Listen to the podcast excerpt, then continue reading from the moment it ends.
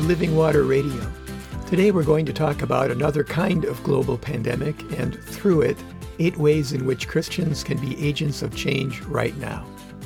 We'll start by looking at Paul's second letter to the Corinthians in the New Testament, the fifth chapter, starting at the 16th verse. My name is Pastor David Berkedal. My wife, Reverend Sally Welch, is co producing this podcast.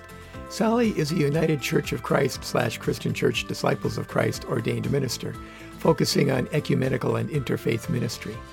I graduated from St. Olaf College in Northfield, Minnesota, and Pacific Lutheran Theological Seminary in Berkeley, California. I served Lutheran Christian congregations in Compton, California, and San Dimas, California for over 40 years.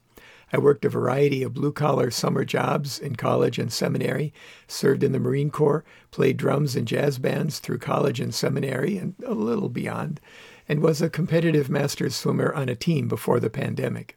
Today, doing gardening and landscape maintenance is my gym, and I'm active as a volunteer in the leadership of the 110 evangel- uh, Evangelical Lutheran Church in America congregations in our area.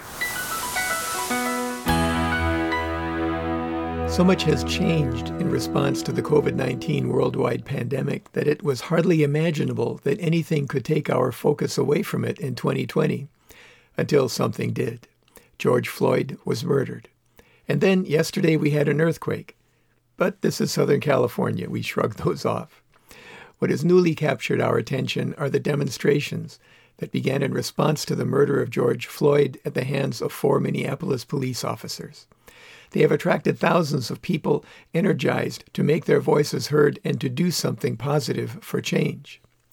Sally and I are still mindful of the care old people with underlying health conditions like us have to take during what is still the first pandemic. The second pandemic of 2020, I would say, has been the demonstrations and the variety of responses they have drawn. Everything else now seems to be insignificant. What do people feel at those demonstrations, and what do people watching them see? Our actions and their responses have both matured and gone viral. What do you think or feel when you see people of every color, law enforcement officers, and marchers for justice sharing a bended knee?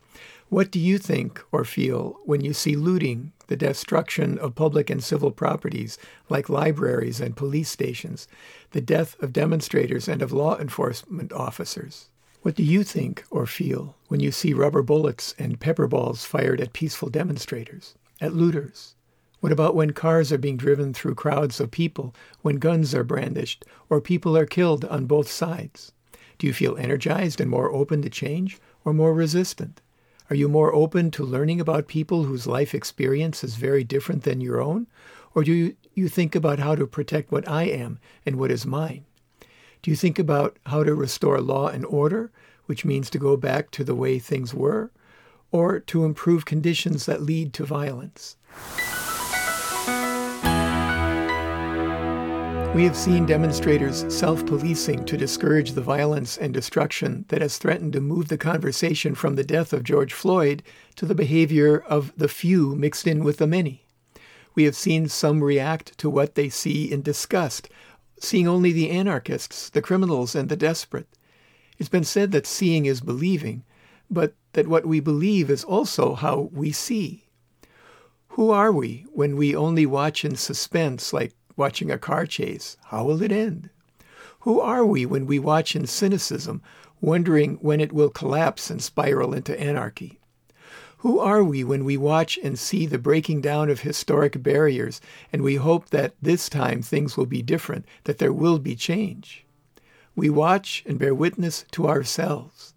And if we are open to it, we can welcome a third pandemic and allow another kind of movement to go viral among us a movement of the Holy Spirit to make all things new, a movement that has the ability not just to change people's behavior, but to change the human heart, the third pandemic.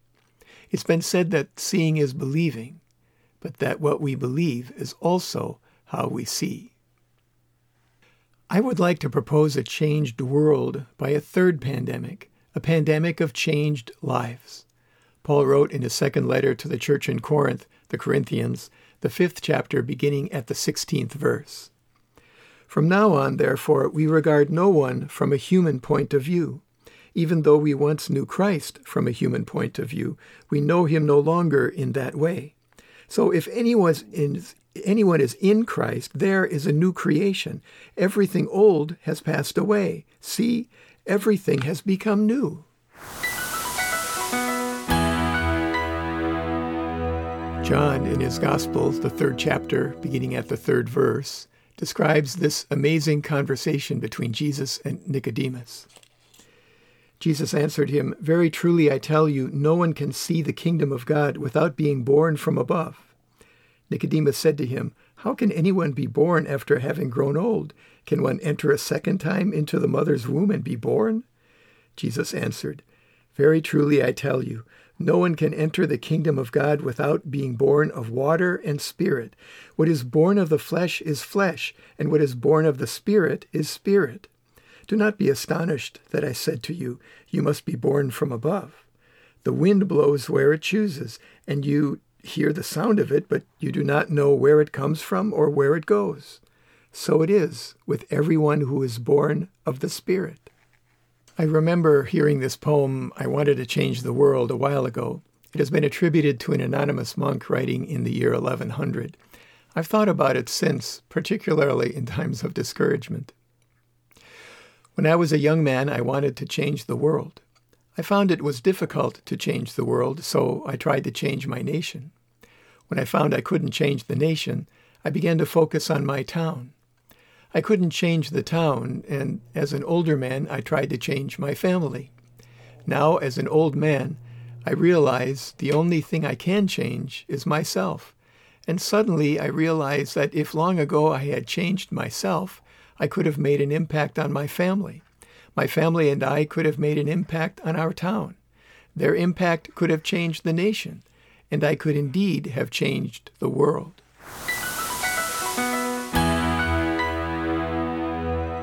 The thing is, we cannot even change ourselves, but God does. We are God's people. We are God's children. Paul writes to the church at Rome in Romans, the eighth chapter, starting at verse 12. So then, brothers and sisters, we are debtors, not to the flesh, to live according to the flesh. For if you live according to the flesh, you will die. But if by the Spirit you put to death the deeds of the body, you will live. For all who are led by the Spirit of God are children of God. Only God can draw us out of ourselves and make us into something new. And that's exactly what God does. Dietrich Bonhoeffer, a Lutheran pastor imprisoned and killed by the Nazis near the end of World War II in Germany, at the beginning of his book on Christian community, Life Together, says, When Christ calls a person, he bids them come and die. We die with Christ in baptism and rise with him to newness of life. We become a new creation. We are born again. To see the good and to do it comes from God in the power of the person of the Holy Spirit. Death is a past tense experience for us in our baptisms, and eternity has already begun. When we get to heaven, all races will be gathered together on the basis of our faith, our common relationship given by God with the one true living God. We can make that happen more now in an imperfect world until that day when it will be brought to perfection in the world to come. We cannot change ourselves, but God can and will if we only open our heart to receive God's gift, we can act to make this world more like the kingdom of God, more like the new heaven and the new earth. We can be filled with living water, the Holy Spirit, and call all people to likewise open their hearts to receive God. A third pandemic.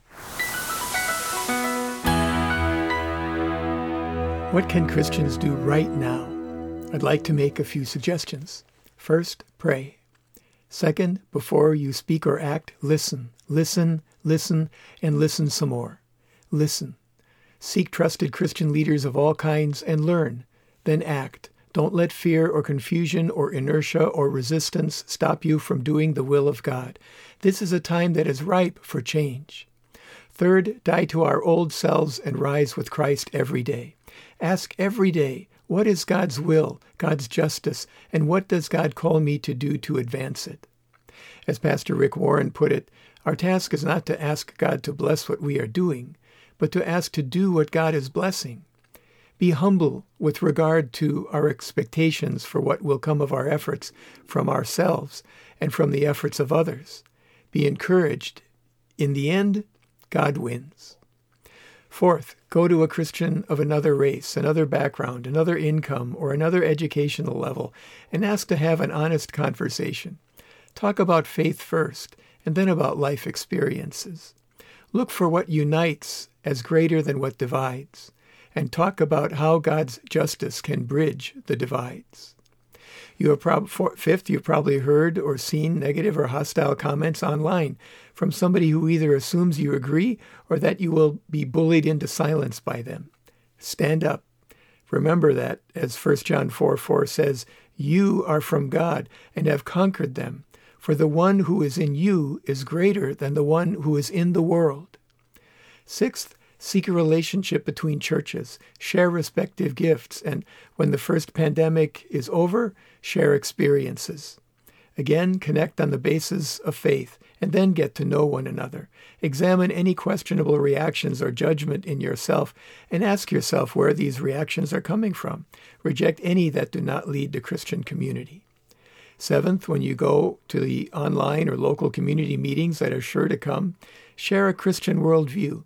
Look for those of other races who agree and bond with them over our common defining relationship, a living relationship with the living God. Eighth, when conditions allow, join or start a racially diverse prayer group and or Bible study at your church or in your home. Anthropologist Margaret Mead once said, Never doubt that a small group of thoughtful, committed citizens can change the world. Indeed, it is the only thing that ever has. What other concrete steps can Christians take or to improve relations among the races and doing justice, that is, doing God's will? Write them in an email and send them to us at the Revs David and Sally at gmail.com, and we'll discuss them. The Christian church is a movement of the Holy Spirit. Movements are made of individuals, and individuals small, form small groups, and small groups form larger groups. Movements are made of transformed individuals, and transformed individuals transform the world. Open your heart to receive the transforming presence of the living God and live that transformation today. Be a part of a worldwide movement, not of a virus, but of the Spirit be the people of God in the power of the Holy Spirit, the third person of the Trinity in a third pandemic. Today, let's remember to pray for truck drivers, food industry, and food service workers, and all those who work to provide essential services at both great risk and great sacrifice for others. And let's remember to pray the Lord's Prayer today, the one that Jesus taught us. If you don't know what that is, contact us at the Revs David and Sally at gmail.com and we'll send it to you. Put your prayer requests in an email to the same address, the Revs David and Sally at gmail.com, and we'll include them next time. As always, we encourage you to stay hydrated. Open your hearts to receive the living water from the source, God's self the living presence of the one true living God, the God who alone gave himself on the cross so that all who believe and are baptized might be restored to the living relationship with God for which we were created. Remember your church, identify one if you don't already have one, ask a friend or family member, Google it, do some research, look around, phone the pastor. When you have one, Go to or tune in to the worship services they have currently available for you, and support the church financially so that it will be there when we come back to fully physically present worship together. Support your pastor and church leaders. Pray for them and help them in any way that you can. If you or a loved one are having thoughts of suicide or are struggling with mental health issues, call somebody. Google your local hotline or the national ones. You are not alone. Wear a mask when you're outside your home. Practice social distancing. Wash or sanitize your hands regularly. Avoid crowds and be outside if you have to be in one. Be kind to everyone you come into contact with, including those who sacrifice their security to provide for yours and for those you are sheltering with in isolation. That's it. Thank you for listening to Living Water Radio.